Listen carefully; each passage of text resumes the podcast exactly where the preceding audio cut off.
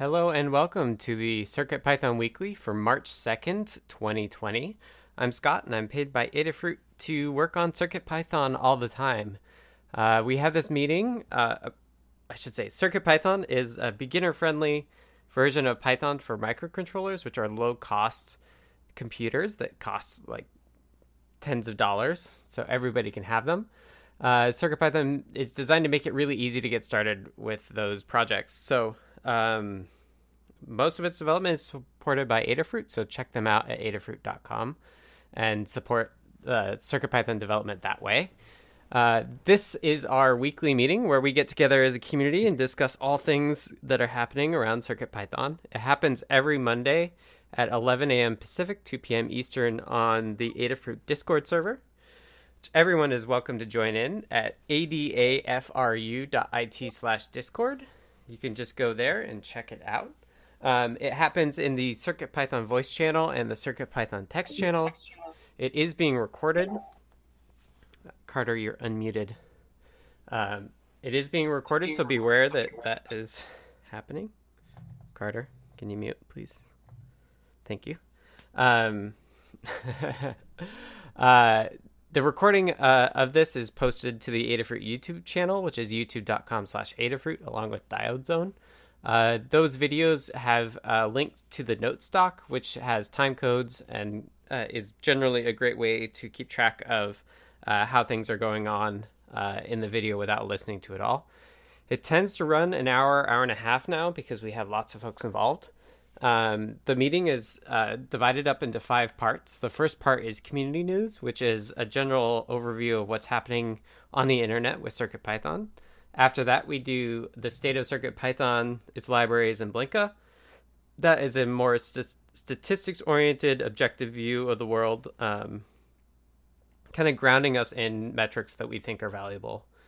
Uh, after that, we have um, hug reports which is a chance for us to all say thank you to other folks for the, for, for their work that they've been doing. Um, we do this as a round robin, so I will start and then go down the list of the folks in the voice chat. Uh, if you are just listening in and don't want to participate, let us know you're lurking. Uh, bonus points uh, for checking the note stock uh, to see that we've marked you as lurking as well. Um, if you are text only, uh, basically, please write your notes in the note stock, and I will read those off for those who are just listening in. Um, and then, lastly, if you want to actually unmute when you're called on, uh, that's awesome. Just be again, be aware that we are recording it, and your voice will be posted. Um, so yeah, that's hug reports. After hug reports, we have status updates, which which is a chance for you to say thank you, or it's not that's that's Hug Reports. Uh, status updates is a chance to take a couple minutes to talk about what you've been working on and what you plan on working on in the coming week. It's a great way to just have an idea of what everyone is doing and give tips and tricks about the the things that people are trying to accomplish. Um, so that's status updates. Sometimes topics will come out of that that might be a bit long. So just want to um, say that if you have things that you want to ask or discuss, uh, let's save that for the last section. And the last section is called In the Weeds, which is where we can have those longer form discussions. And the goal is that um, those happen at the end. So folks who want to have an overview, ideally the, the overview itself is shorter at the start. Um, so in the weeds, the way in the weeds works is uh, if you have topics that you want to discuss that have come up, um, let's put them in the note stock and we'll list them off, and then we kind of just call on the people that have put notes in the in the note stock for the in the weeds, and we'll discuss those. Um, so that's the meeting. I think I covered everything. Um, I will probably pause a bit as I take time codes, but time codes are really handy for uh, the note stock. So uh, I will take a time code and we'll hand it over to Phil for community news. All right. Thank you, Scott. Thank you. All right. So uh, for the folks who um, are responsible for 100 plus employees or do events or or for me um, i'm following all the different events that our community is part of in some way. So as of right now pycon just posted up they're still on. Uh, pycon's coming up in april and they just posted up a blog post about any updates because there's covid going on. Um, i have to hand it to pycon. They are always excellent at communicating with everyone. So uh, give it up for them because I know as an organization sometimes it's hard because you have a lot of people, you have to, you know, get consensus, talk to people, but they're good on Twitter. They have a blog post. A lot of people are asking questions and they have a resource. So good on them. So um, unless we hear anything different and PyCon's still on, we'll see some of you there. Later on in this meeting, I'm sure Scott and team will be talking about CircuitPython 5 release candidate 1. Uh, we have this in the newsletter. There's a blog post. Uh, please test it, test it, test it, and test it, and then test it some more. With the 5.0 release candidate, we added some new boards to CircuitPython.org. We now have over 116 boards altogether.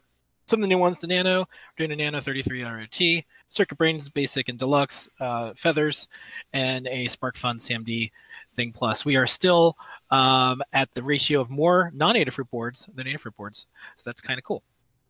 Next up, speaking of Adafruit boards, we have a new board. This is the Feather Bluefruit Sense. Uh, Hackster just did a post about it. I'm always interested in how you can use the word snake or feather or something in a headline, and they did it. Feather Bluefruit Sense takes flight, launches with full Circuit Python compatibility. Check that out. We had some over the weekend. Um, we have another batch going in soon. Uh, for the folks who probably notice, um, we're very good at supply chain. We have things that uh, change throughout the year. We also um, are smart about tariffs. And then, of course, there was a delay with Chinese New Year's and COVID. So some of our boards will be green for a little while.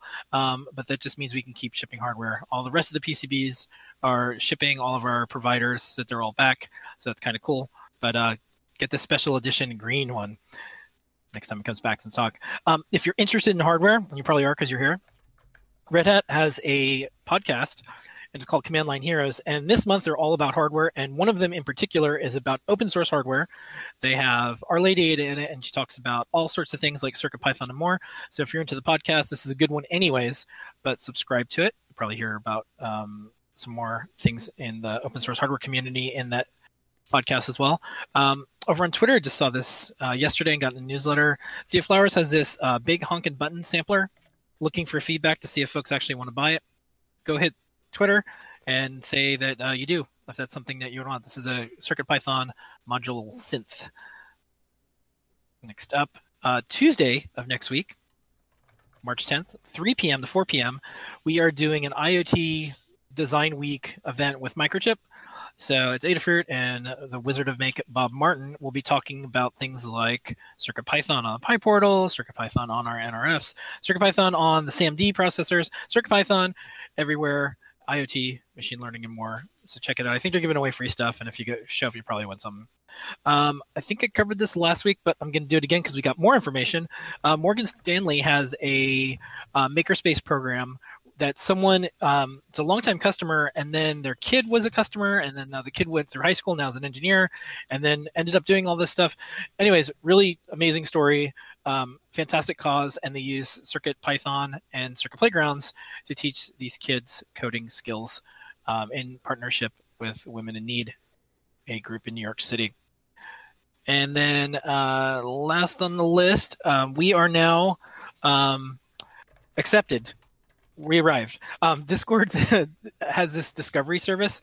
So if you scroll all the way to the bottom on the left hand side inside Discord, which you're in, and hit the little magnifying glass and type Adafruit or um, Python or Raspberry Pi or electronics or DIY, will show up. It's very difficult to be in this list. I don't know why, but we hit every criteria after many months, and also after talking to them about this because we said, "Hey, like, seems like we should be in this," um, and so we got accepted over the weekend. So I did a blog post, added it here. So check it out, make sure it works. Um, if there's any updates, we will do them. I think the only way to find it is the text that we put in there, though. So um, I tried to put in some things that I thought people would look for. And much of this news, if not all of it, is in the newsletter. It'll go out tomorrow, 11 a.m. Check out the draft. If there's any pull requests, issues, anything that we missed, please add it there. And then you can also get it on Adafruit Daily. That's where the weekly Python on Hardware community newsletter goes out. And back to you, Scott. Thanks, Phil. Bye bye. All right. Next up, we have the state of Circuit Python libraries and Blinka. Uh, this is a chance to have a, an objective view of how the project is going. Um, and if you think there are metrics that we're not we don't cover here, please let us know what those are. We'd love to add some other things to it as well.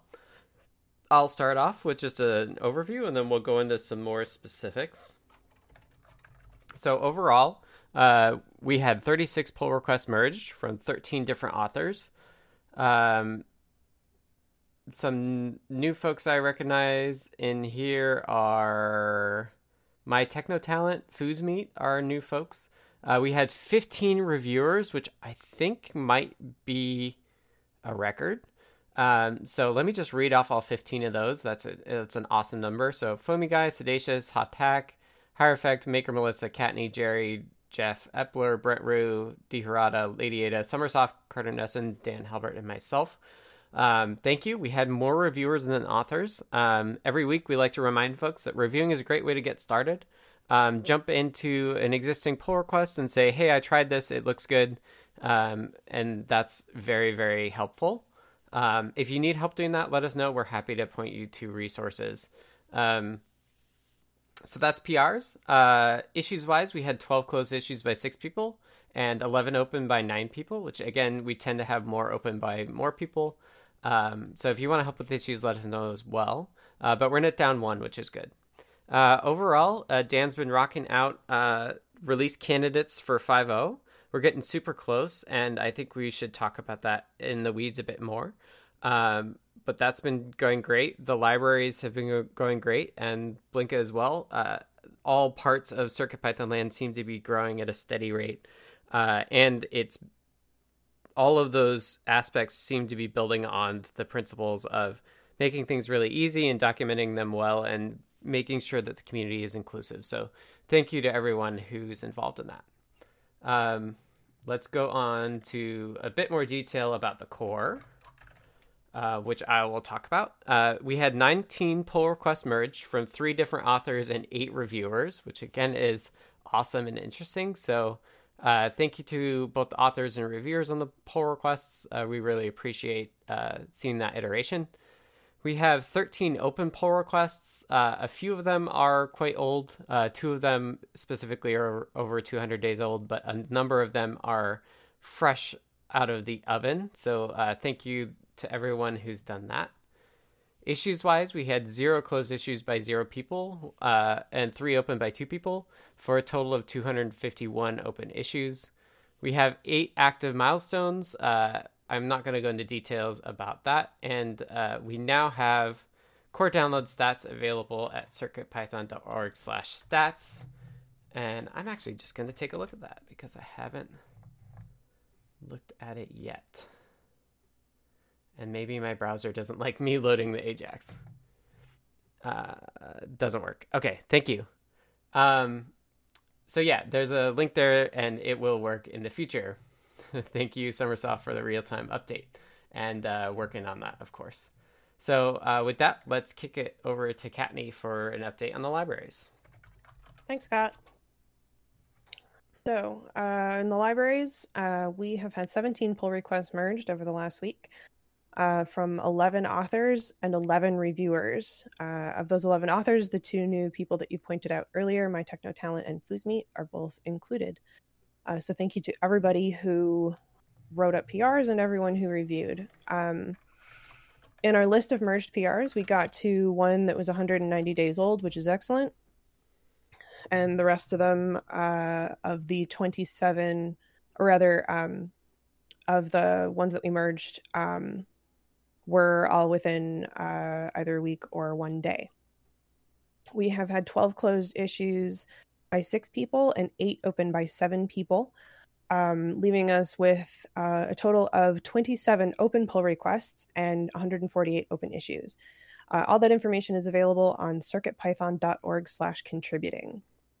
Uh, as well, uh, available on that same uh, or on circuitpython.org slash libraries is information about the libraries over the course of the last week. Um, and uh, in terms of updates, we had, uh, let's see, one, two, three new libraries, which is excellent, and a number of updated libraries, which is also excellent. Um, in terms of contributing, uh, circuitpython.org slash contributing has a lot of information uh, including open pull requests across all the libraries, open issues across all the libraries, and library infrastructure issues, which are basically we have um, a sort of uh, standard we wish to keep all of our libraries adhering to. And when we um, have uh, libraries that are not up to that standard, we try to keep track of that using um, our AdaBot script. And all that information is posted there. Some of those are excellent first issues, renaming files, that sort of thing. Um, so if you're looking to get started, uh, circuitpython.org slash contributing is the best place to go. Uh, take a look at what's there, see whether there's anything you can help with. Uh, if you need any assistance with getting started with Git and GitHub, we have a guide, and we are also always available um, either on GitHub or on Discord in the CircuitPython channel to help you get started with that. And that's where we are with the libraries. Awesome. Thank you, Kattni. All right. Next up, we have Melissa talking about Blinka. Hello. So I'm going to talk about Blinka, which is our CircuitPython compatibility layer for Raspberry Pi and other single board computers. In this last week, we had five pull requests merged by three authors and one reviewer. Uh, there are zero open pull requests at the moment. Uh, there were two closed issues by two people and one open by one person. There are 33 open issues at the moment, and there have been 1,946 PyPI downloads in the last week, and we currently are supporting 38 boards. And that's it. Awesome. Thank you. All right. And that is the state of CircuitPython, its libraries, and Blinka. Okay. Let me take a time code and we'll move on to Hug Reports. As a reminder, Hug Reports is a chance for you to take a little bit of time and say thank you to folks for the work that they've been doing.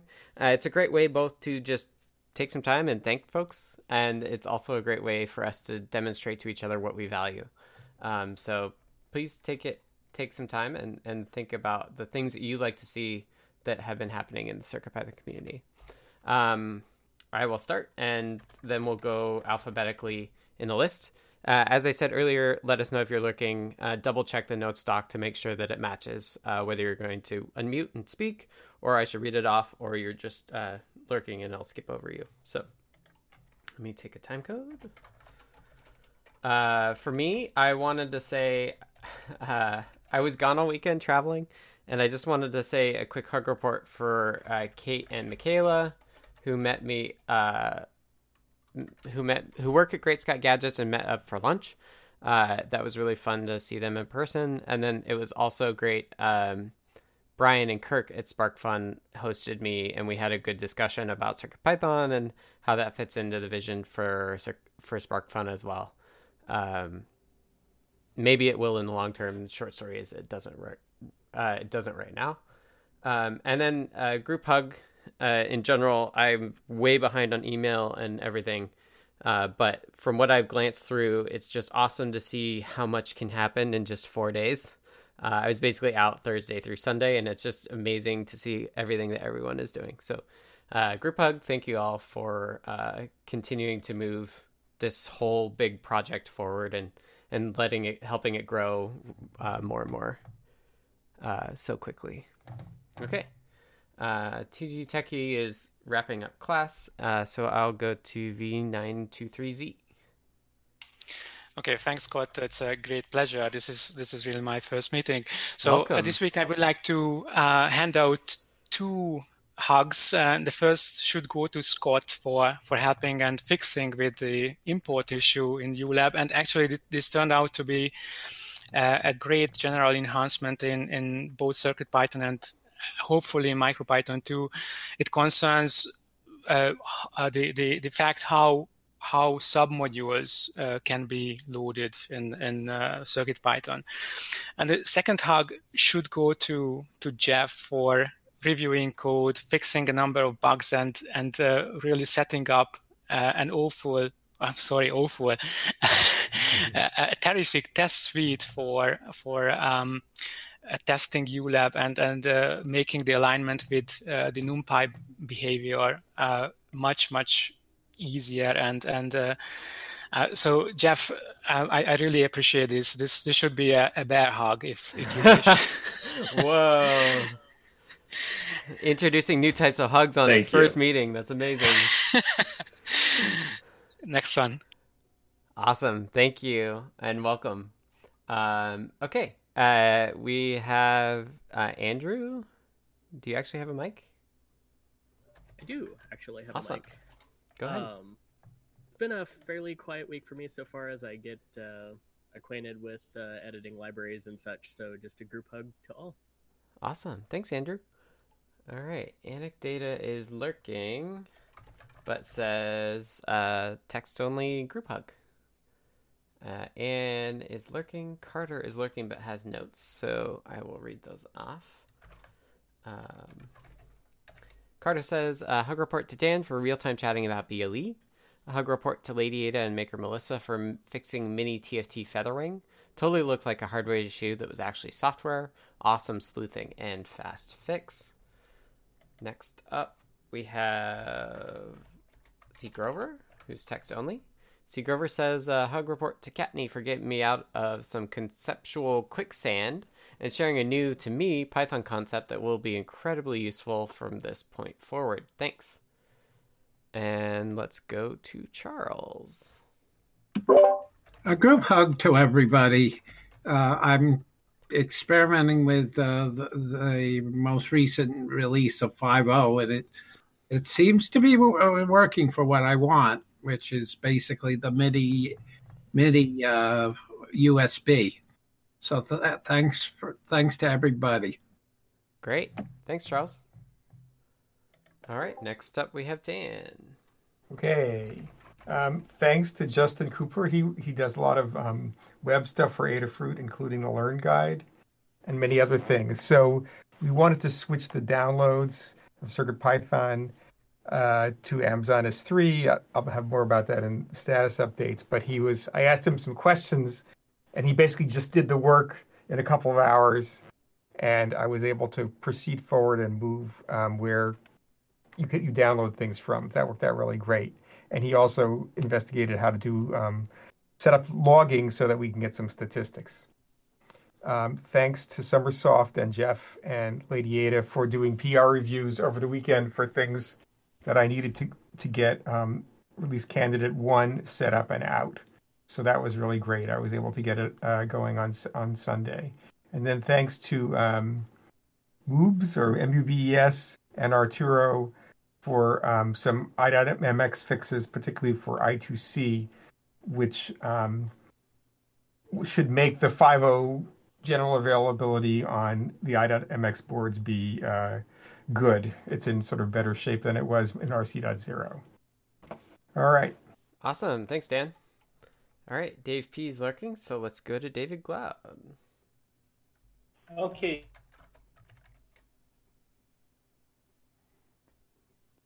I heard you briefly and now I can't hear you.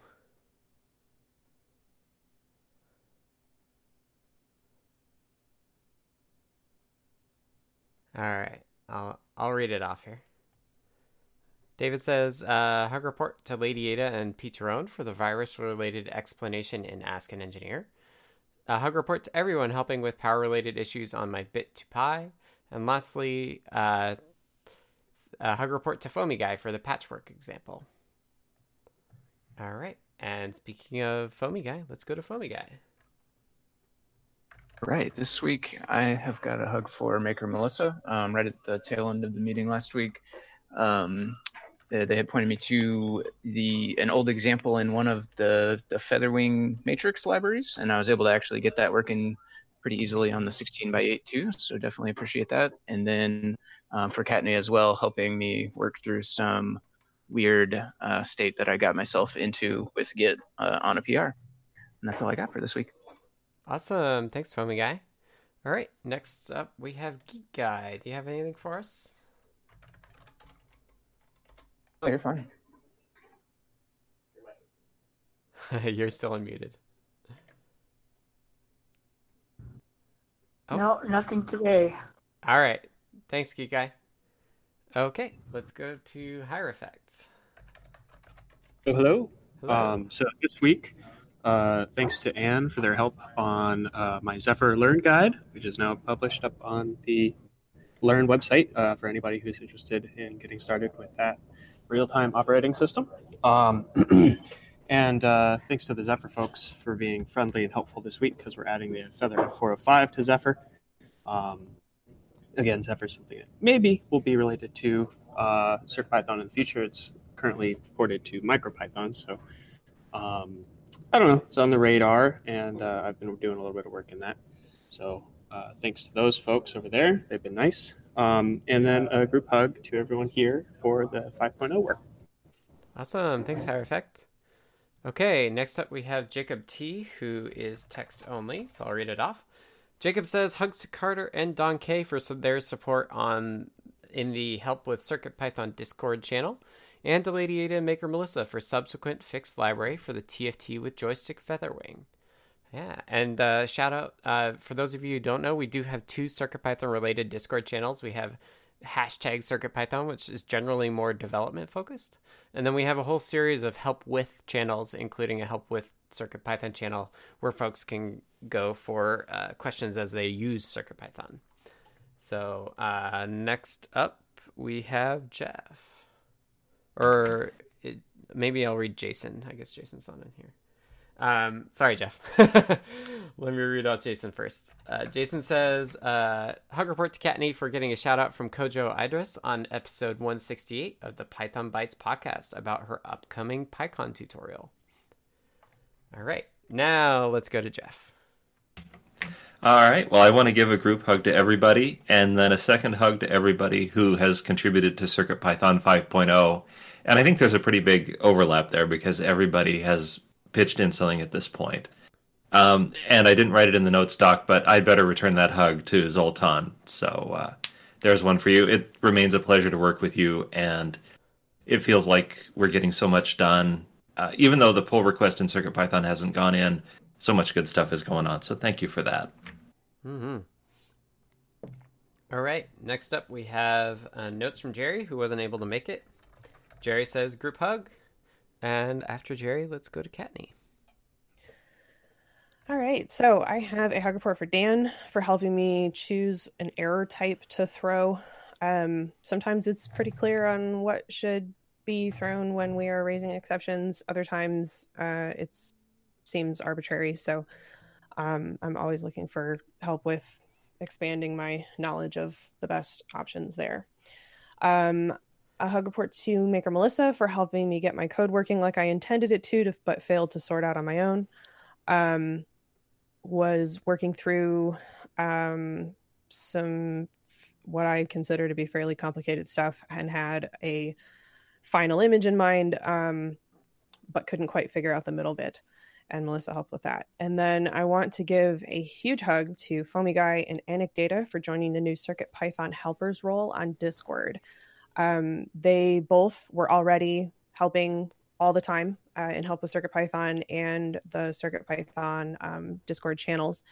And uh, just like we highlighted um, those that have really been helping all over the Discord server um, entirely, uh, I wanted to a way to highlight those that have been helping a lot with CircuitPython. So I approached both of them. Uh, they gladly accepted, and now we have our new CircuitPython helpers role. So if you are looking for assistance with CircuitPython related things, uh, they are, uh, when they are available, will be there to help you out. And that's what I've got. Awesome. Thank you, Kattni. All right, KJW is lurking, so let's go to Maker Melissa. Hello. Let's see here. Uh, oh, I'm in the wrong section here. the doc. Okay. Uh, so last... reports. Yes, I realized that, and I was on status, mm-hmm. and I knew that was wrong. Uh, so I wanted to give a group, uh, a hug to Lady Ada for helping point me in the right direction for the mini TFT Featherwing because that was kind of eluding me for a while. Uh, then I was able to fix it like really quickly. Uh, and a group hug to everyone who's kind of been waiting on me while I've been heads down working with Web Bluetooth. Awesome. Thank you, Melissa. Yeah. Okay, Mr. Certainly is lurking. Uh, so, and SDW is lurking. So, Sommersoft is text only, and I'll read that off. Uh, Sommersoft says, Hug report to Dan and Jada, Justin Cooper for and whomever else behind the scenes that planned and implemented the move to AWS for core firmware delivery. Uh, hug reports everyone contributing to additional ports. I've been on the periphery lately and mostly lurking, but it's great to scroll through all of the bits and watch it happen. And lastly, a group hug from Sommersoft. And I believe that is it for hug reports. Thank you, everyone, for hug reports. Um, let's move on to the next section. I have one. Uh, you do? I do. Sorry for the late drop-in. No worries. Go ahead. Uh, a hug to you, Scott, for our after meeting chat last week. And a hug to the community for always being so supportive, even when the problem is just yourself. awesome. Thanks, TG Techie. All right, and let's move on to status updates. Uh, status updates is a chance for us to talk a little bit about what we're working on, uh, kind of like what you did in the last week and what you're doing in the coming week. And uh, if there's any sort of longer form discussion, please drop a note about it in the in the weeds section, which is the next section uh, up, and the final section as well. So uh, I will start as an example, although uh, some folks are way more in depth than I usually am, and then we'll go from there. So. Uh, and I, I should also say again, uh, if you're lurking or text only, please just double check the note stock uh, next to your name so that we know where we're going uh, with this round robin. So uh, first, uh, I can't remember much that I did last week because I spent the last four days in Colorado skiing and seeing some friends get married and enjoying some hot tubbing and all things that are not work, which is great. Um, I did actually go on I did do some work stuff on Thursday because I was in Colorado. So I met up with uh, Kate and Mikaela from Great Scott Gadgets, and we chatted about what they're working on, uh, FPGA stuff and USB stuff. And then from there, I went and visited SparkFun uh, outside of Denver as well, which was really neat. Um, so thank you to Kirk and Brian again for meeting up with me. Uh, the high level is, is, that you know it gave a lot of background about uh, about CircuitPython and and why we're why we're a community and why we why why we we run the project as we do. Uh, kind of give them pointers on how to kind of lurk on that community, and then uh, the general gist was that they are not. Uh, they're working on something else big that they're excited about, and they don't have cycles right now to do CircuitPython. It's totally cool, and I think we should continue as we are uh, supporting their boards as they come out with chips that we support already. Um, that's just the last week today is a catch up day. I've been without a computer for four days, so uh, there's lots of email and everything to get caught up on. I will help with uh, any bugs that come up for 5.0, but it seems like it's pretty good. And uh, so play that by ear. I'll uh, my main item is going to be looking at sleep on the NRF this week. Uh, because I was doing all that BroadcastNet support in the last few weeks, I've just kind of seen that like the sensors don't run that long, and I would like to kind of just take some time and and do the first pass on making the sensors a bit more power smart. Um, so I, I plan on doing that this week, taking a look at it. Next thing on my list, I think, is is uh, BLE MIDI, which would be cool too.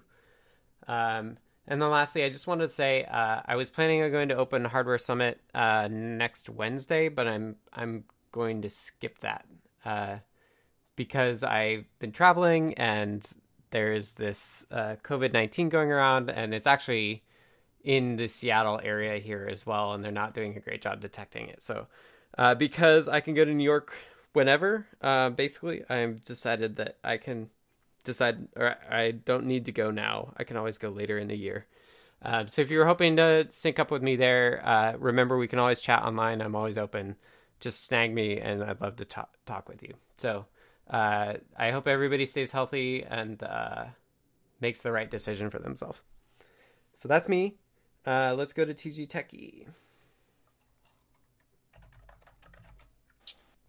Um, a lot of progress uh, so, may or may not have mentioned before, um, I'm working on a wristwatch that is CircuitPython based, um, and uh, NRF 52840, so Bluetooth and CircuitPython based. And just this morning, um, at like 4:50, it booted on for the first time with screen, touch screen, battery, USB-C charging, and USB in in the final enclosure, and it's it's pretty rough. Not all the circuitry is quite done, and the software is functional but not complete nor organized well. But um, it keeps time, and I wear it, and people don't notice that it's homemade, so it's awesome. Neat.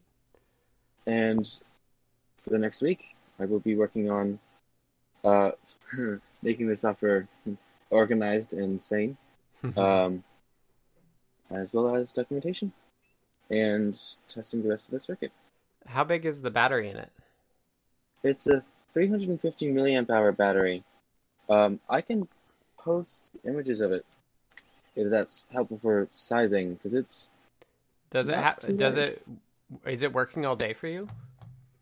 Uh, it booted up this morning, and I've been programming it ever since. So it's been charging since then. Okay. I, I don't know. I will tell you next week. Yeah, I'm curious. I, I should be able to make it a bit better for you. I'd love, and if there's to do that, if there's a way I can help, is this there? Please. Yeah, you can be on the bleeding edge with me. Anytime. Awesome. Thanks, TG Techie. Thank right. you. Uh, let's go to V923Z. Okay, thanks, Scott. Uh, so last week I, I, made an attempt at uh, reorganizing the internals of Microlab, um, and uh, in particular, I implemented a new data container structure. Uh, I would really like to bid farewell to the MP object array um, with, because uh, without that we could could get away cheaper uh, in in RAM. Um, so um, I had to had to implement a couple of um, array creation and manipulation functions. And on top of that, um, I am done with the uh, NumPy view methods or the, the re-implementation of, of NumPy view methods.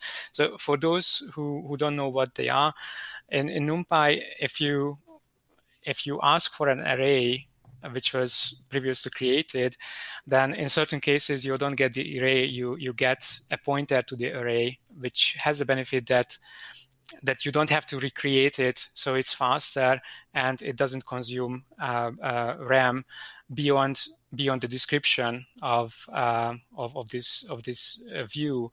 So I, I, am done with that and uh, this week i would like to uh, to to sort out the issues with the with the binary operators. Um, it's actually um, not difficult. It's it's a bookkeeping uh, problem, um, and uh, what what uh, makes the whole situation a, a bit uh, difficult is is uh, the treatment of broadcasting. But I, I think I am getting there, so I, I hopefully can iron out all these issues this week, and then then we can see where we where we can get from there.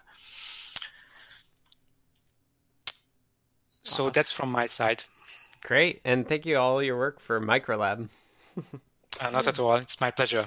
Yeah, we really appreciate it. We're excited to have it in CircuitPython. Uh, me too. Yeah, we're gonna we'll make a big splash about it. All right, for those of you who don't know, I think our plan is to do 5.1 as our Microlab release, so we'll, we'll it'll be a headline feature, which will be cool. All right, let's circle around and go to Andrew. Yeah, so last week I managed to get a library for the AS3935 lightning detector up and running. Um, it's basically just a little lightning sensor that I've had for honestly years now at this point, back when I was involved in Arduino. Um, was looking around for a CircuitPython library, and the only one I found was more Raspberry Pi based.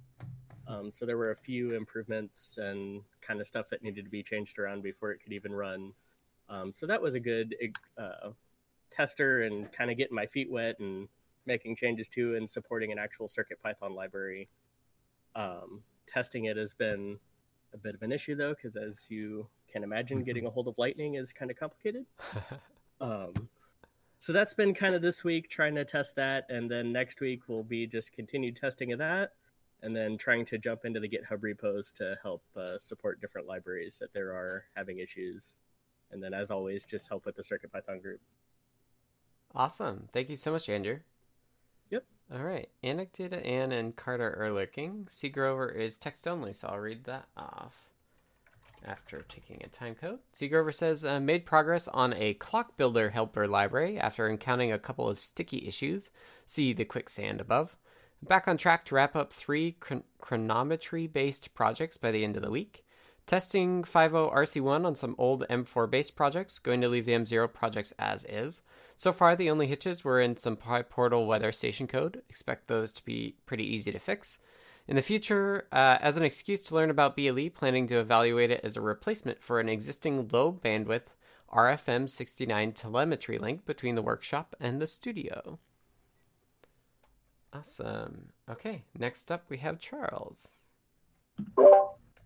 Well, I finally received my a uh, my uh, my drawbar uh, uh, B3 drawbar rack.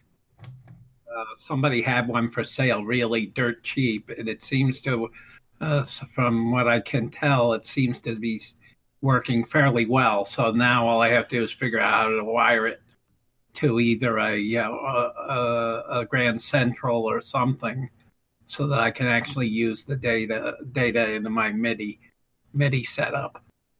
So that's where I am. Awesome. Excited to hear about that every week. Thanks, Charles. You will you you Scott will appreciate what I'm doing, trying right. to do anyway. Yeah, putting MIDI in an old organ, right? Well, no, I'm trying to I'm trying to emulate a uh, a B3, right. an old a B Hammond B3 using Sunvox and and some some hardware add-ons. Right, right. Cool. And I'm hoping it work. Hoping I can get get the drawbars to work easily. Yeah. Well, it sounds like you're making a lot of good progress. Yeah, it's painfully slow because I do I can only work on it so uh, so so much you know, very little time at a time. So Oh yeah. I can I can relate to that. Have a good day. Thanks, Charles. All right, let's go to Dan. Okay, so um, last Wednesday I released um, release candidate zero of CircuitPython uh, 500 because we and we squashed the bug list down to zero, the issue list down to zero at that point. Um, it took a long time for that release to get be available for download because a bunch of the da- the uploading um, jobs failed for various random reasons. And so I had to run it three times and then I still had to upload 50 assets by hand, which was totally painful. So I said, let's forget this. Let's just change circuitpython.org so it downloads from Amazon S3 storage buckets. And um, that was easy to do. I asked um, Justin Cooper about that. And the main issue was we were worried about trying to be able to get statistics about download counts. And it turns out there is a mechanism for that in um, Amazon Web Services. There's CloudFront logging, and we can use that for that purpose. Um, so I asked uh, Justin about it, and he just said it. he set it up and in a matter of a few hours. And so it's already changed over. The downloads in CircuitPython.org are downloading directly from S3. We don't have the statistics yet, but we can do that at our leisure.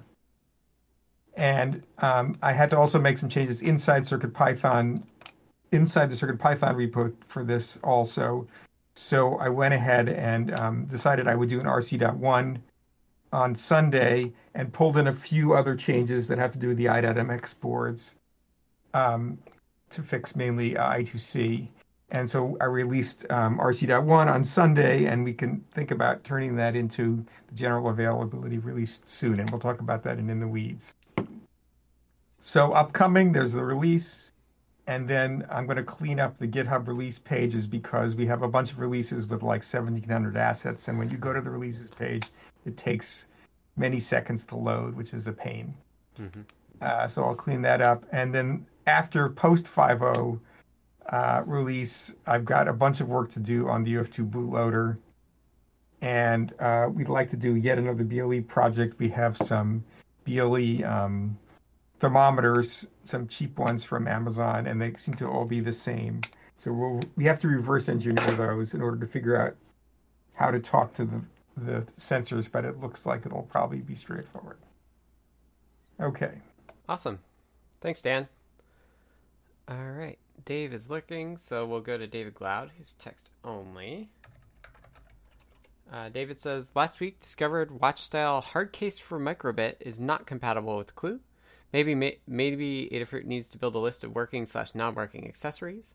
Uh, first bit to pi usage with NeoPixel from Unicorn Hat and Fat from Pimoroni. The link to the Twitter status in the docs. Um, next, failed to control two screens in CircuitPython, the Clue internal and the MiniPy TFT 1.3, which uh, via the BitPy. Wanted the first dual screen Clue. I forgot to ask Maker Melissa to know if there was even possible with displayio. Uh, some folks have uh, take a look at the monster mask for that uh, because there are two screens there and people have figured out how to use them both there is actually a, a compile setting because screens take up space regardless of whether you, are using them uh, and something we could tweak further down as well um, and next week uh, david says uh, solder my Adalogger FeatherWing and find a cr1220 to go on it all right Thanks, David. Next up, we have Foamy Guy. Um, so last week I had um, I created some text examples, or really repurposed some older text examples, and got them working with the the HT 16K33, the 16 by 8 LED matrix. Um, I also published uh, just last night the first version of the Bluetooth patchwork demo for the Clue, um, I did over the weekend assembled a PN532, which is like a NFC and RFID um, reading breakout board, and started working on one of the um, older, uh, less uh, lower priority issues that's on that uh, library. And then uh, I reviewed uh, a PR for the ESP32, and then the last thing I did last night was um, test out an issue that somebody reported in Discord that they were having with the Feather Crickit when it was driving NeoPixels. Um, they were having some trouble with brightness, so I got some good testing in on that last night. I think I understand um, the issue. I just need to pull together a self-contained example and get an issue um, created for that. And then, so coming up next week, I've got on my plate so far, it's looking like uh, I need to solder together some TLC 59711's uh, little LED PWM drivers and work on um, one of the issues for that library as well. And then um, I'm going to hopefully get started on um, a learn guide for the tile game that I was working on, as well as documenting the process for making um, bitmaps. I notice uh, like displayio, it only supports the indexed bitmaps, and sometimes people have trouble figuring out exactly how to do that and how to manipulate the the color map and all that stuff. So I'm going to get that documented. Um, and then lastly, I want to get the the patchwork demo. There's a couple low hanging fruits for improvements, and I also want to get it tweaked to work on the the Circuit Playground Bluefruit with um, the Gizmo because it should be pretty straightforward to get it working on that device as well. Awesome. Thanks, Foamy Guy. Okay, next up we have Geek Guy. Greetings, everybody. Greetings. I've been working really hard on uh, my little red robot, and it's almost ready to go active. I had to sacrifice the IMU though because I couldn't get it fitted on the robot. Uh, but uh, I'm waiting to make up one cable for power for the motors, and then it'll go active, and I'll start writing some serious behaviors for it. So uh, It'll be mobile then, and it'll it's all Circuit Python, all Adafruit. That's really all I have. Awesome, and if you have a link to uh, write up about your robot, that'd be cool too. All right, I'll do that. Thanks. Thanks, Geek Guy. All right, let's go to Hierophect. Do. Um, so this week, uh, past week, I worked on um, Zephyr Guy, which is done now. Yay. Um, and uh, I also worked on the Pulse Out library for the STM32, which ended up taking a little bit of um, is pretty much all done now. So that's uh, up as a pull request. Up this week, uh, I started on Pulse In, which is the corresponding part for Pulse Out. Uh, those two libraries are used for IR um, transmissions on uh, boards like. So, um, good for emulating things like, like a TV remote. Um, I also did some research on the F7 and the H7 boards, which uh, I'm hoping to get spun up on real soon here. Um, pretty excited about the capabilities of those, and I'm just uh, reviewing the MicroPython differences, um, how they handle the differences between those and the F4 series, uh, and how I can set up the infrastructure um, to allow those to work alongside our code for the STM32. Um, so this coming week, uh, I'm going to be wrapping up Pulse in, getting started on Rotary IO, which is the encoder library. Um, uh, and then I'm just going to be hopping into the F7 and H7 stuff in depth. So looking to add the uh, Nucleo boards for um, two kind of common Nucleo uh, STM32 Nucleo boards for the F7 and H7. Working on the infrastructure to support from the F4. They share, they're totally pin maps, so they're the same um, in terms of pins as uh, their F4 alternatives, uh, but they do have a bunch of different kind of uh, things and and uh, and different. Uh, probably all of the modules uh, that. Uh, gonna working on that this week, and hopefully have some really, really fast, really, really huge CircuitPython boards in the near. Right. So that'll be exciting. Yeah, I'm excited. Uh, John Park just linked to me to a synthesizer board that's an H7. So. Yes, yeah. So that's a that's actually important. So if anyone has uh, F7 or H7 boards that they would like to see supported, um, there's uh, things because there's a lot of them. There's there's some like the uh, the OpenMV uh, mm-hmm. Open Machine Vision project is on an F7.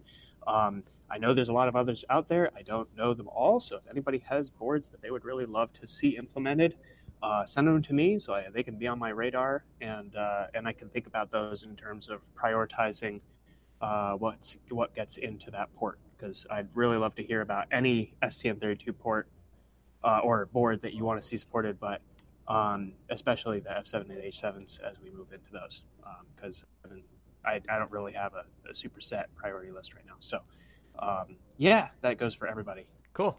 Uh, if, all right. Thanks a bunch. Yeah, that's great call to action. Good to get ahead of it. Okay, Jacob T's lurking, so we'll go to Jeff. Hello again. I have a pretty long list from last week, so I'm just going to hit the highlights. Uh, have some PRs out. Uh, did some improvements to ULab, and I was particularly happy to get a uh, set of bugs around slicing fixed. So now slicing behaves the same whether you've got a list or a ULab array, or when you go on onto CPython when you have a um, NumPy array. And um, I also created a port for SparkFun SAMD51 Thing Plus somebody else, I think uh, SparkFun staff had started that, but they got stuck, and so it was pretty easy to just finish it up.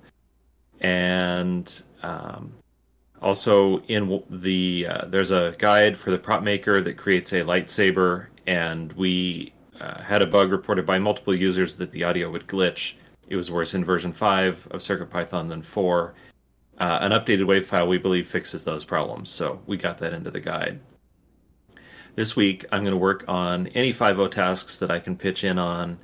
And then hopefully 5.0 goes out the door and we can get ULab merged and that import stuff merged.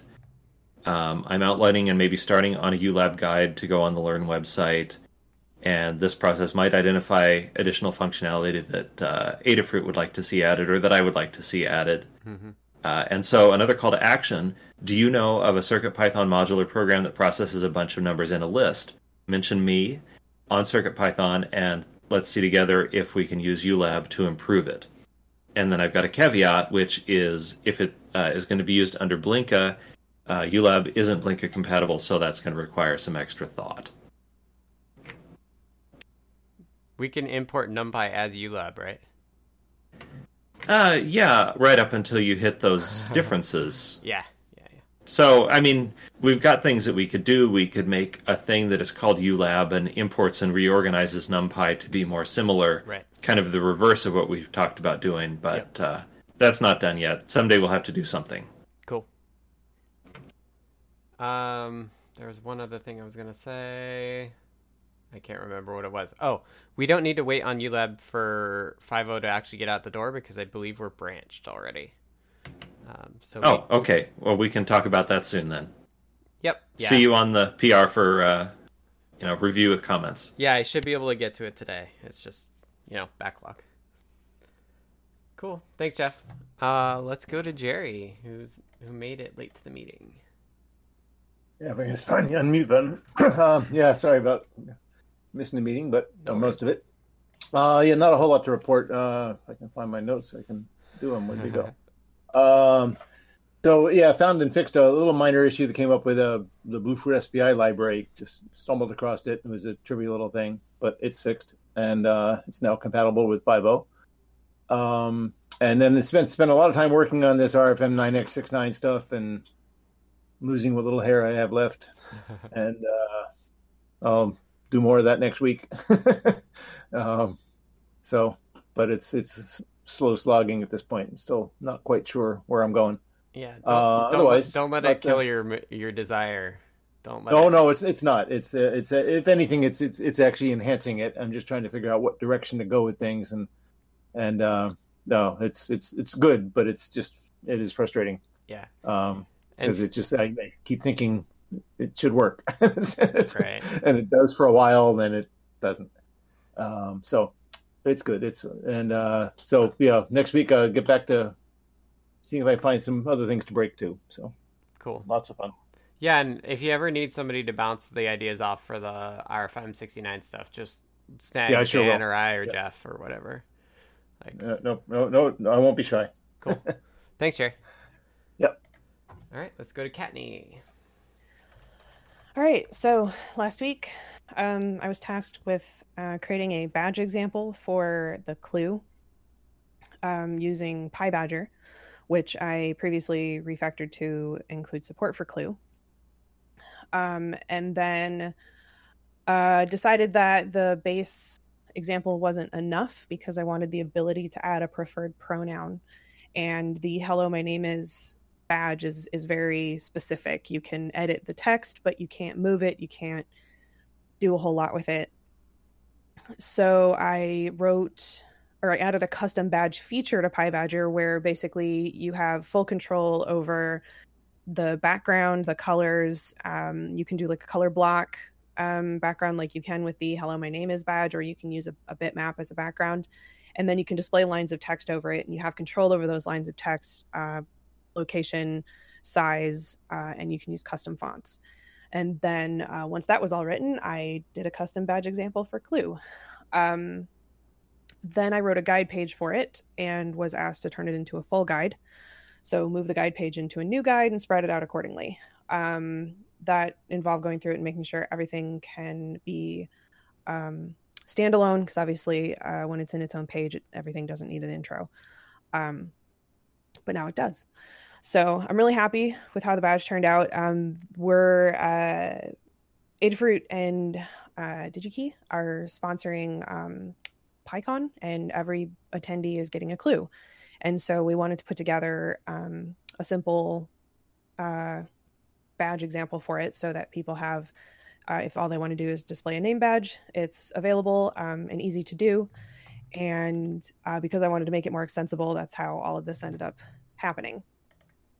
Um, so this week I need to finish up that guide. Um, it needs a final review to make sure that I actually gave everything the intros that it needed and also needs um, better images um, and more of them. Um, I still need to update the ESP, um, I think it's actually 8266 um, Huzzah schematic on GitHub and on the guide. The current schematic that is posted uh, has a problem in it that can uh, let you cause some serious problems and break things. Um, and so uh, we want to get the new one up, the new rev that fixed that problem, um, and get that in both of those places. So I need to update that. It's the first thing I'm going to do. And then I'm also working on the guide for the Feather NRF 52840 Sense, which will have uh, pinouts, um, overview, downloads, um, all the fun stuff that a product guide has. And we'll also have a Circuit Python example that uses all of the sensors and uh, simply prints out the data. So um, at that point, uh, obviously you can expand on that.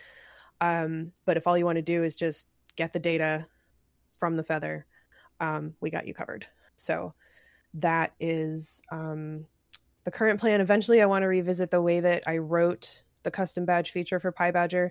Um, at the moment, you can't update it on the fly. So you generate it before the loop and then you can call it in the loop, um, but you can't change it. uh, hmm. and it's just that's how it got refactored. That's how it ended up written.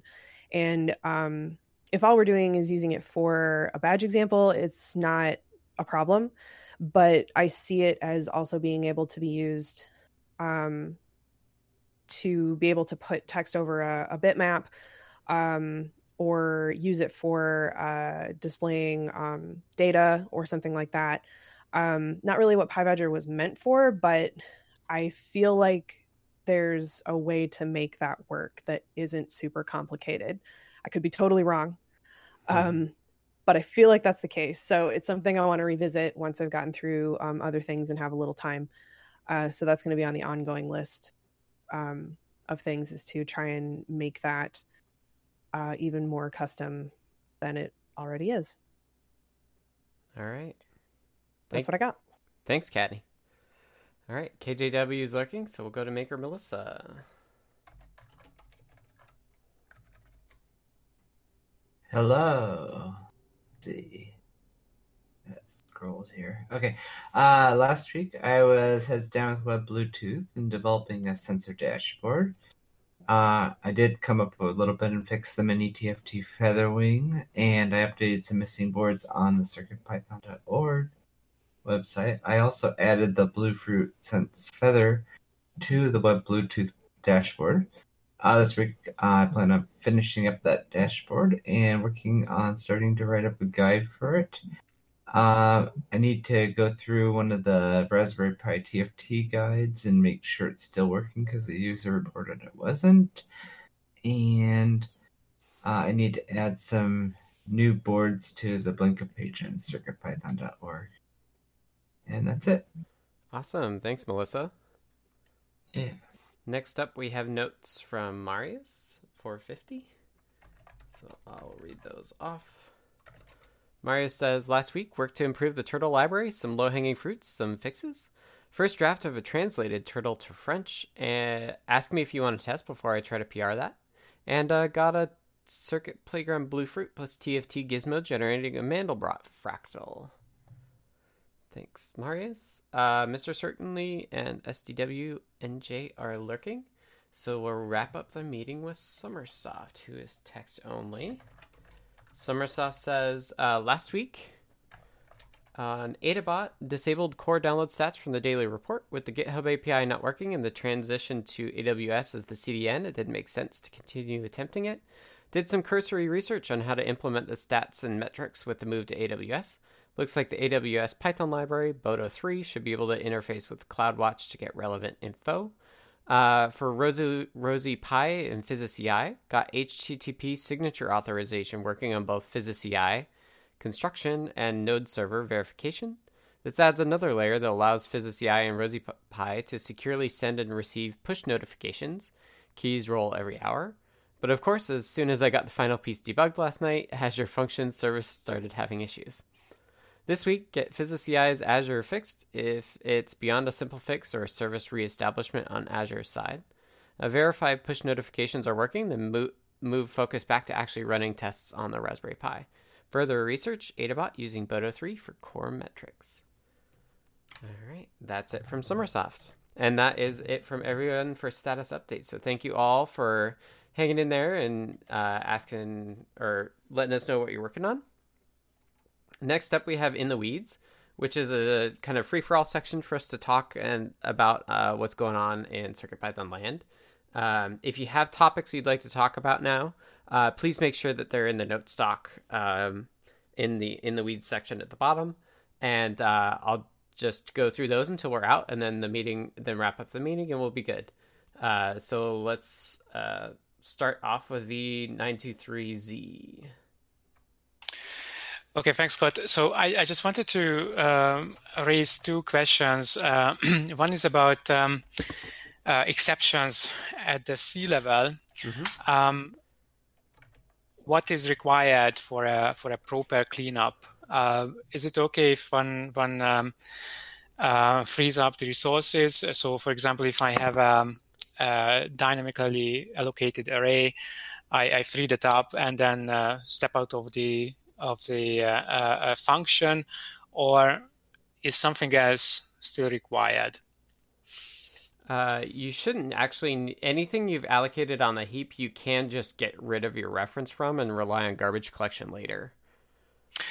Uh, right, but I think. Um, okay, okay, right.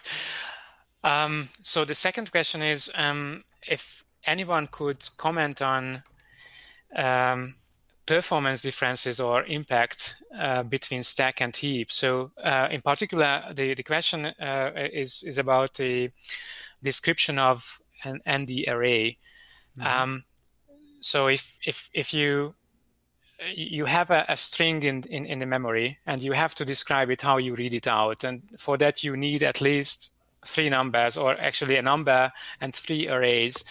Uh, the first number would tell you the dimension, and the second two would tell you what the shape and the strides are. And, and now the question is, um, can those two, these latter two, be um, dynamically allocated, or should one put it in on, on, on the heap? Uh, is there a is there a significant penalty when we um, when we have it on the heap uh, versus having it on the stack. So I I think um, for these two examples, uh, you're gonna end up. So all of the objects that MicroPython has are gonna end up in the heap anyway. Okay. Um, so regardless of whether ND array has two pointers in it or not, it's gonna end up on mm-hmm. a heap. Okay. The the difference is that you'll have either one or more objects on the heap. So the 1st one mm-hmm. where you have two pointers, you're going to end up doing three allocations, right? One for the main object, and then two for the sub objects. Right. Um, and those allocations only get as small as 16 bytes. So that's mm-hmm. one thing to think about. Um, is whether uh, and then you're always paying for the indirection, right? Like to read to read it a second time. Um, right. So I would generally do the the latter thing where you have one object that's just bigger. Um, right, but that's one. more expensive in terms of RAM because you have to have to uh, uh, uh reserve space for the for the largest imaginable array Right. I mean, not not the array. The, uh, I'm talking about the dimension size. Right. So if you say that you want to work with eight dimensions, then right. then this this uh, uh, uh shape or strides objects is, is going to be always right. Uh, eight or or whatever your dimension is. Yeah. Um, so then the question is um, whether that's worth it. um, or if you if you say that we should work with that then what is the highest reasonable dimension that one should should care about? Right. I, you're going to have a much better idea about that. I I think there's a good argument to have them be dynamic uh, because then it works regardless. But then again, it's slower. Mm-hmm. Um, right. The only it's also an extra step because you have to have to allocate it. So um, that's that's also an extra step in, in, in the code itself. Right. The only feedback I would really have is just um, you could make sure that the end array object, if you choose a maximum dimensionality, would just align to that 16 bytes. Uh, like like the the GC is going to allocate on 16 byte blocks, so you could you could take that into account. Okay. Um, All right. So then, hmm but it's One... really it's up to you. One way to look at this, uh, Scott mentioned that it allocates uh, a minimum of 16 bytes. Okay. So um, if in the version with pointers, if you've got four bytes for the pointer to shape, and then 16 bytes for the shape, that's also enough room to store five dimensions directly right. in the object. Right. So it's only when you go anticipate going beyond five dimensions that uh, you would potentially save storage by moving them out. Right. Okay, right. Well, then, then I think that's a that's a very clear answer. So um, I did then... also play a trick in some of the display stuff where I actually pack data into the pointer if it's short enough. Mm-hmm. Um, whereas, like if you if you're only two dimensions, you have a pointer, but you know the data is actually there rather than like allocated separately. So you could have a flag or something, or you could base it on n dimension, whether it's a pointer or whether it's the data itself. Um, right, that could be done. Okay, it's another a, it's a hack. Another trick uh, is suppose that you put shape and strides into a structure of its own. So now you've just got one variable sized thing. Right. You put mm-hmm. that thing at the end of the structure yep. uh, and declare it as having uh, zero elements. Right. And then you actually allocate the one object oversized depending on yep. the actual number of dimensions used. Then it's one allocation, it adapts to the number of dimensions that right. you actually have. Yep. Mm-hmm. Okay. And that, that is, sounds good. That mm-hmm. is done in MicroPython already, so it's not a new trick. I think okay. it's. I think tuples. Tuples do that. do that. Yeah, I think so. Um, tuples. Okay. Yep. Okay. Thanks. Awesome. Thank you. Okay. Next up, we have in the weeds from Foamy Guy. Yep, I um, have noticed a couple people come through the help with chat rooms where they are pretty new to CircuitPython. They got like their first device or maybe their second device, and they're still trying to use the preloaded sample script. Um, but as they get online and hit a learn guide or make it to the chat room or um, somewhere, they get um, encouraged to update to the newest CircuitPython, which is mm-hmm. great because we want them to update. But then the preloaded sample script right. um, no longer works because some of it uses older APIs for some of the different stuff. I know HID is one of them. There might be a few others that need mm-hmm. updated. Mm-hmm. Um, looking through the essentials guide, it seems like everything is all updated in there. So it's just a matter of needing to go back um, into those larger demo scripts that do a little bit of everything um, and make the few tweaks that they need. Um, I kind of wanted to just get an idea. Well, first of all, to see if that's out there already, and I just haven't found it, um, or if not, if there's interest in getting that done. I'm happy to um, tackle that, but I just wanted to kind of get it on the table and see what the thoughts were. Okay, so we okay. Here's the thing, right? Um, the boards are flashed. Uh, if they already exist, um, we don't pull them all out of stock and reflash them. So there's often a an overlap where um, there's a period of time where everybody then gets their board, say their trinket, like you're suggesting here, and updates it to CircuitPython 5.0 or whatever the latest version is, and it doesn't work. Um, there's a whole thing involved with getting the testers updated in terms of what's actually flashed to the boards when the boards are made new. And definitely, if you're running into a lot of people finding that the demo doesn't work, please let us know what you're doing right now. Um, because it, it's, uh, it's something that needs to be considered. As for the Circuit Python Essentials Guide, is you're saying that there's stuff in there that's not working, or you're saying you want to make sure that it does so that you can send people there? What? No, yeah, in the sorry, in the Essentials Guide, everything seems good. Everything that I've found seems okay. good. Um, the parts where there are still old code are in the downloads pages of the main guides for those boards. Okay, yeah, there's always a link to what they originally shipped with. Um, mostly because even when it doesn't work, we still get people who are like, I want to get that original program back. Um, which is odd, but you know, it is what it is. Um, what we want is probably to get a, like an updated version of it and and have that posted um like we still want to leave the link to the original. Right. Um but what would be ideal is to have an updated version of it that we can then post to the downloads page and say you know this is a, the demo that works with 5x or works you know backwards compatible with everything 5x and before or latest we could even say and then at that point we just want to make sure that we keep it updated so that it always works with latest um, yeah. Yeah, and, yep, and that was my thought as well. Was just getting a new one added to that download page, and I, I totally get uh, leaving the old one there because I myself um, often will overwrite something and then I want to go back to it. I like that safety net, so definitely adding and not changing. What, Charles? I was about to say uh, the when I got my first uh, uh, first uh, circuit uh, circuit playground. Mm-hmm. I encountered uh, a pro- I encountered a problem that seems to have been taking care of the essentials, and that is when I got my Circuit Playground. It still had 3x mm-hmm. in it, and I I upgraded to four, and then my the example started failing, right? Because right.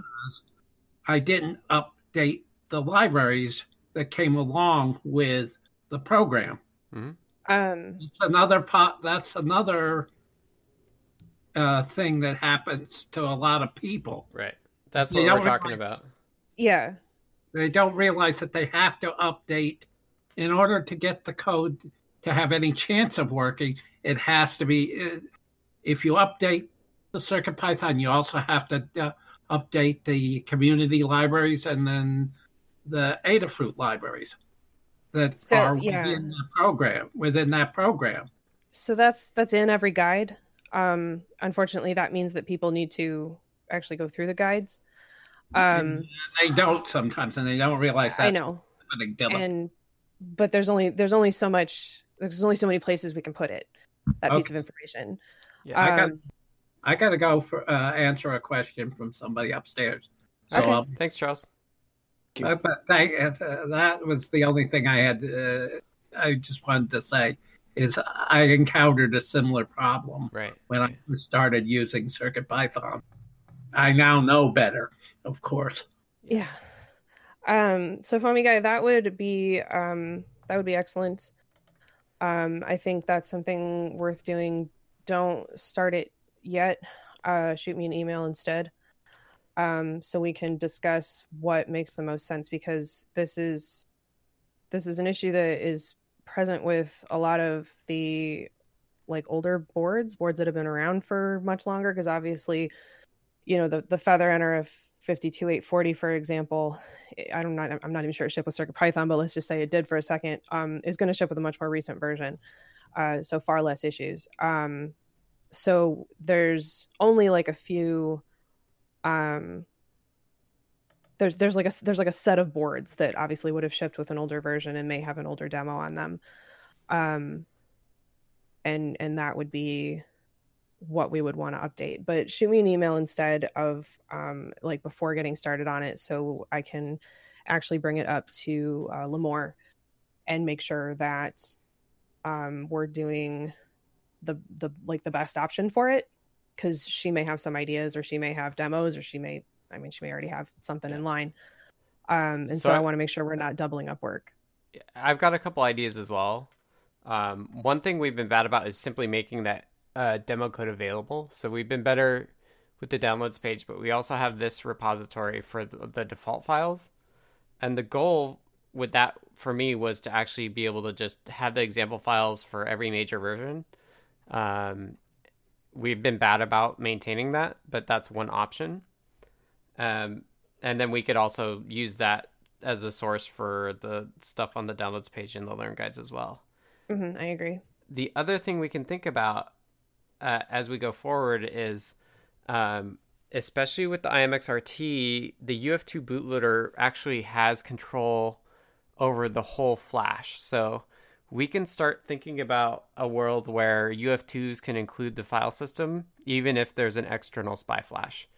Um, it's something that's going to be easy for the IMXRT.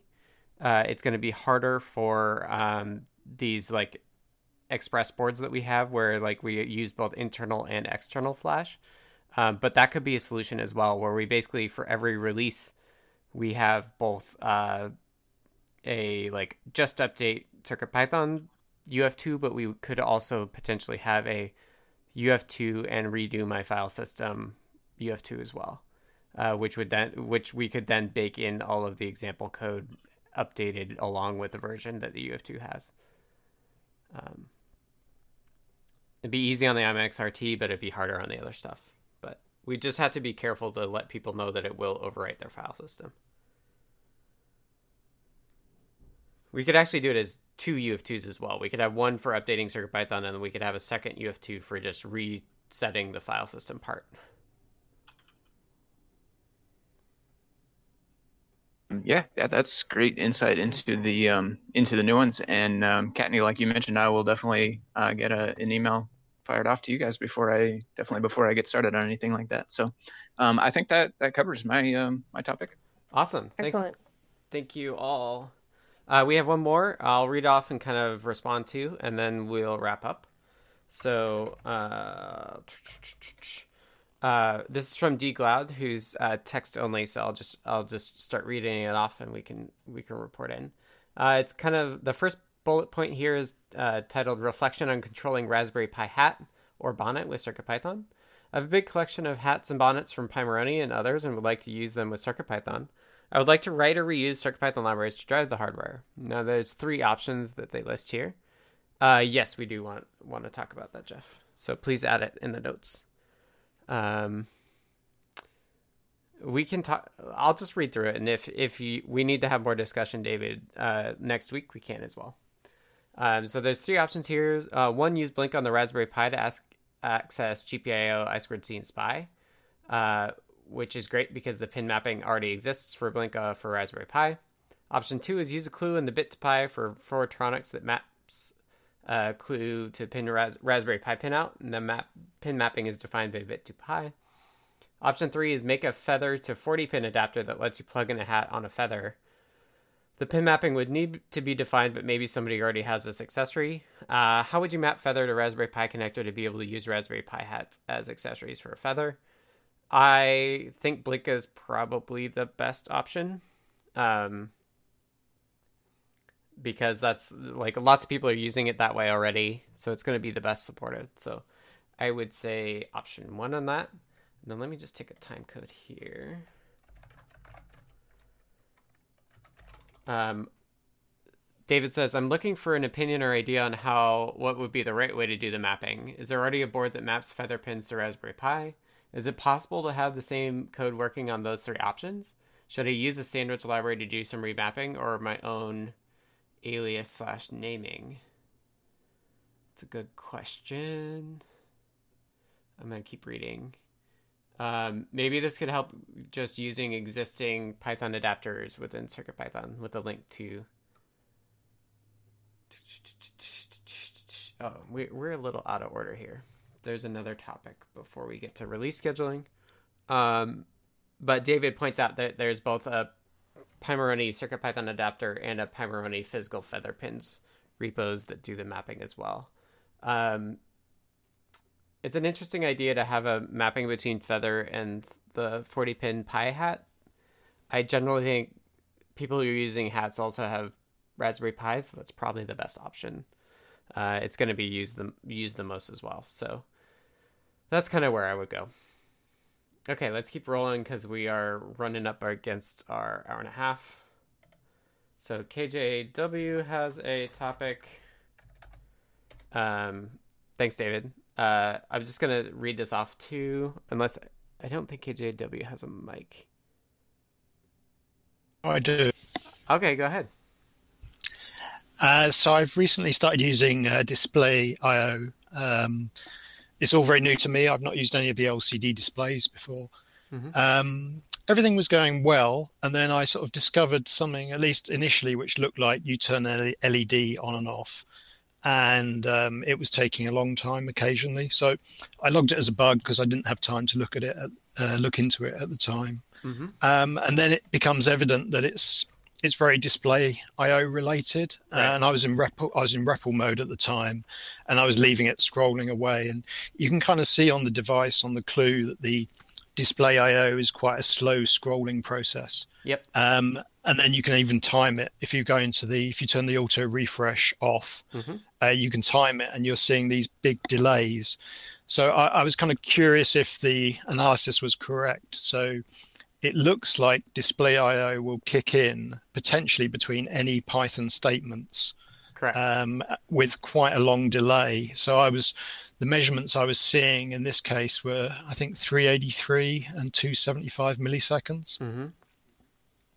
So, I mean, initially I was thinking, okay, perhaps that's just the way it is. But I'd also seen, um, I've seen the color sensor fail uh, and where it kind of gets stuck. And I hadn't mm. looked into that. And I think Foamy Guy mentioned he'd seen it once as well. And it sort of made me wonder if, if potentially you've got uh, Python code doing I2C operations so it could be talking down the I2C bus, and then you could get this 300 millisecond pause, which might interrupt the I2C conversation enough. Mm-hmm. Um, you know, most code is going to be expecting one millisecond, two milliseconds. I don't know how long the GC kind of goes for, mm-hmm. But I think these very long pauses are going to perhaps surprise some code. Yeah. Yeah. I I'll get back to you on the issue. I saw that, and I do want to get back to it. I think generally, this is why we try to emphasize to people that the Python code is not timing um, reliable. Um, we we hope to provide C functions and mod C modules for for timing reliable stuff, but uh, as you found out, like in the VM, we run what we think of as background tasks. Um, the display is one of the major hogs. Uh, if you're playing audio back, you'll get that, um, and the GC can be it as well. Uh, I think it's something that we just need to to code around from the Python side. Um, I'm not I'm not sure that there's a way that we could actually make it faster. So like the the REPL showing up on the screen, the reason it's slow is because it's having to do like a full screen refresh over SPI, um, because you've scrolled the entire display, um, and that is slow. So, I hundreds of milliseconds seems quite long to me. Maybe there's some bug there that that could make it faster, but the reality is that I think like you never actually know the timing of the CircuitPython code. Um, that being said, as well, uh, Limor and Dan did find this issue that might be related to this, where uh, allocations were growing linearly every allocation. Uh, the allocation time was, and they saw they had a type loop that was a tight loop that was just reading an I squared C sensor, and the issue was is that it was only allocating multi-block uh, allocations, and there was an optimization where uh, the base pointer where it starts to look in the heap uh, never gets moved kind of moved as as the scanning happens so um, i would make sure that you're on rc1 uh, or or later uh, because we did add an optimization for loops that allocate more than a single block or loops that never allocate a single block um, and we did see it grow between 1 and 1 in 10 milliseconds, so that could be related. This was just in the REPL, so it wasn't a loop. It was just, it would look like display refresh for. I mean, if you're uh, if you're REPL pr- update. I mean, if you're printing a long time, you're updating a frame every. It's trying to hit sixty. Um. So yeah, I we could take a look at it, but it, it doesn't actually surprise me. Um, and the speed of the display will impact that as well. So you could actually um, one thing to try is you could reinitialize the display at different SPI speeds and like see how that time varies. Could be interesting. And there are various ways to turn off the REPL, uh, such as putting a blank group or uh, releasing the display. Right. And that'll also help you confirm this theory that it is the display background right. task. Yeah, I, I, definitely wouldn't refute that. I totally believe the display is a hog, but it's also super valuable to have stuff show up there. So yeah, sorry that's not one concrete answer. But it's a trade-off.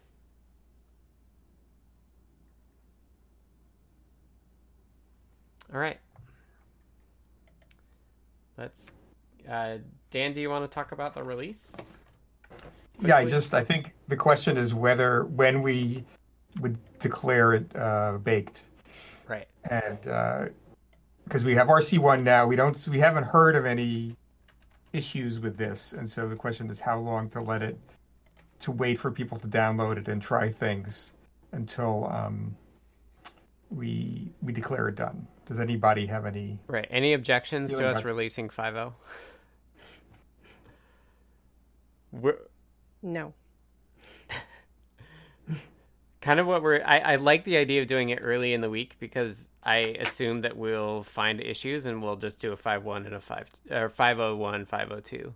Right. Um, Limor pointed out earlier to us today that what happens is that nobody downloads it until it's no longer a pre-release, and then everybody right. does, and then we have right. to do a 501 and a 502. Right. So I would be perfectly happy to do it, like in the next hour or something, or tonight or something. So. Yeah. Does that scare anybody? Oh, everybody is happy. we don't scare easily. you're all you're all living on the edge anyway. All right, I will. I will. I will. All I have to do is write up the release note, so I'll do that. Okay. Yeah, sounds good to me. Okay. All right. We'll have all week to to get sucked into bugs, but that's fine. yeah, yeah, It'll be good to get people off four or five O's. Been a long time coming. yeah. Okay, I'll do. I'll just. I'll work. I'll work on that first. Awesome. Okay. Thanks, Dan. Okay. Okay. And with that, uh, thank you, everybody. uh oh. Jerry, do you have any concerns? Or are you just along for the ride? No, it just took me too long to find the icon. Emoticon. okay. No, no, no problem at all. All right, cool. Uh, yeah. you had me worried a little bit there, Jerry. Um, okay. Uh, with that, thank you everybody for coming to the meeting today. It's been wonderful to talk with you all. Uh, if you're listening to this after the fact, um, you probably found it on youtube.com slash Adafruit or podcast services as an audio thing. Uh, if you don't want to listen to the whole hour and a half, it tends to be, uh, there are notes along with that that you can uh, check out and, uh, sorry, distracted. Uh, notes along with that that can get you through the video to the parts that you want to see. Um, this meeting happens on Mondays at uh, at 11 a.m. Pacific, 2 p.m. Eastern on the Adafruit Discord, which you can join all week by going to the URL adafru.it slash discord. That will hop you in there, drop into the CircuitPython channel and say hi.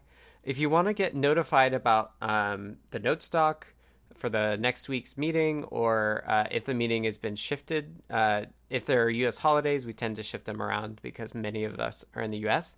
If you want to be a part of that and get notified, let us know you'd like to be a Circuit Pythonista on the Discord. Um, it will make your name blue, or not blue. I'm staring at it and it's purple.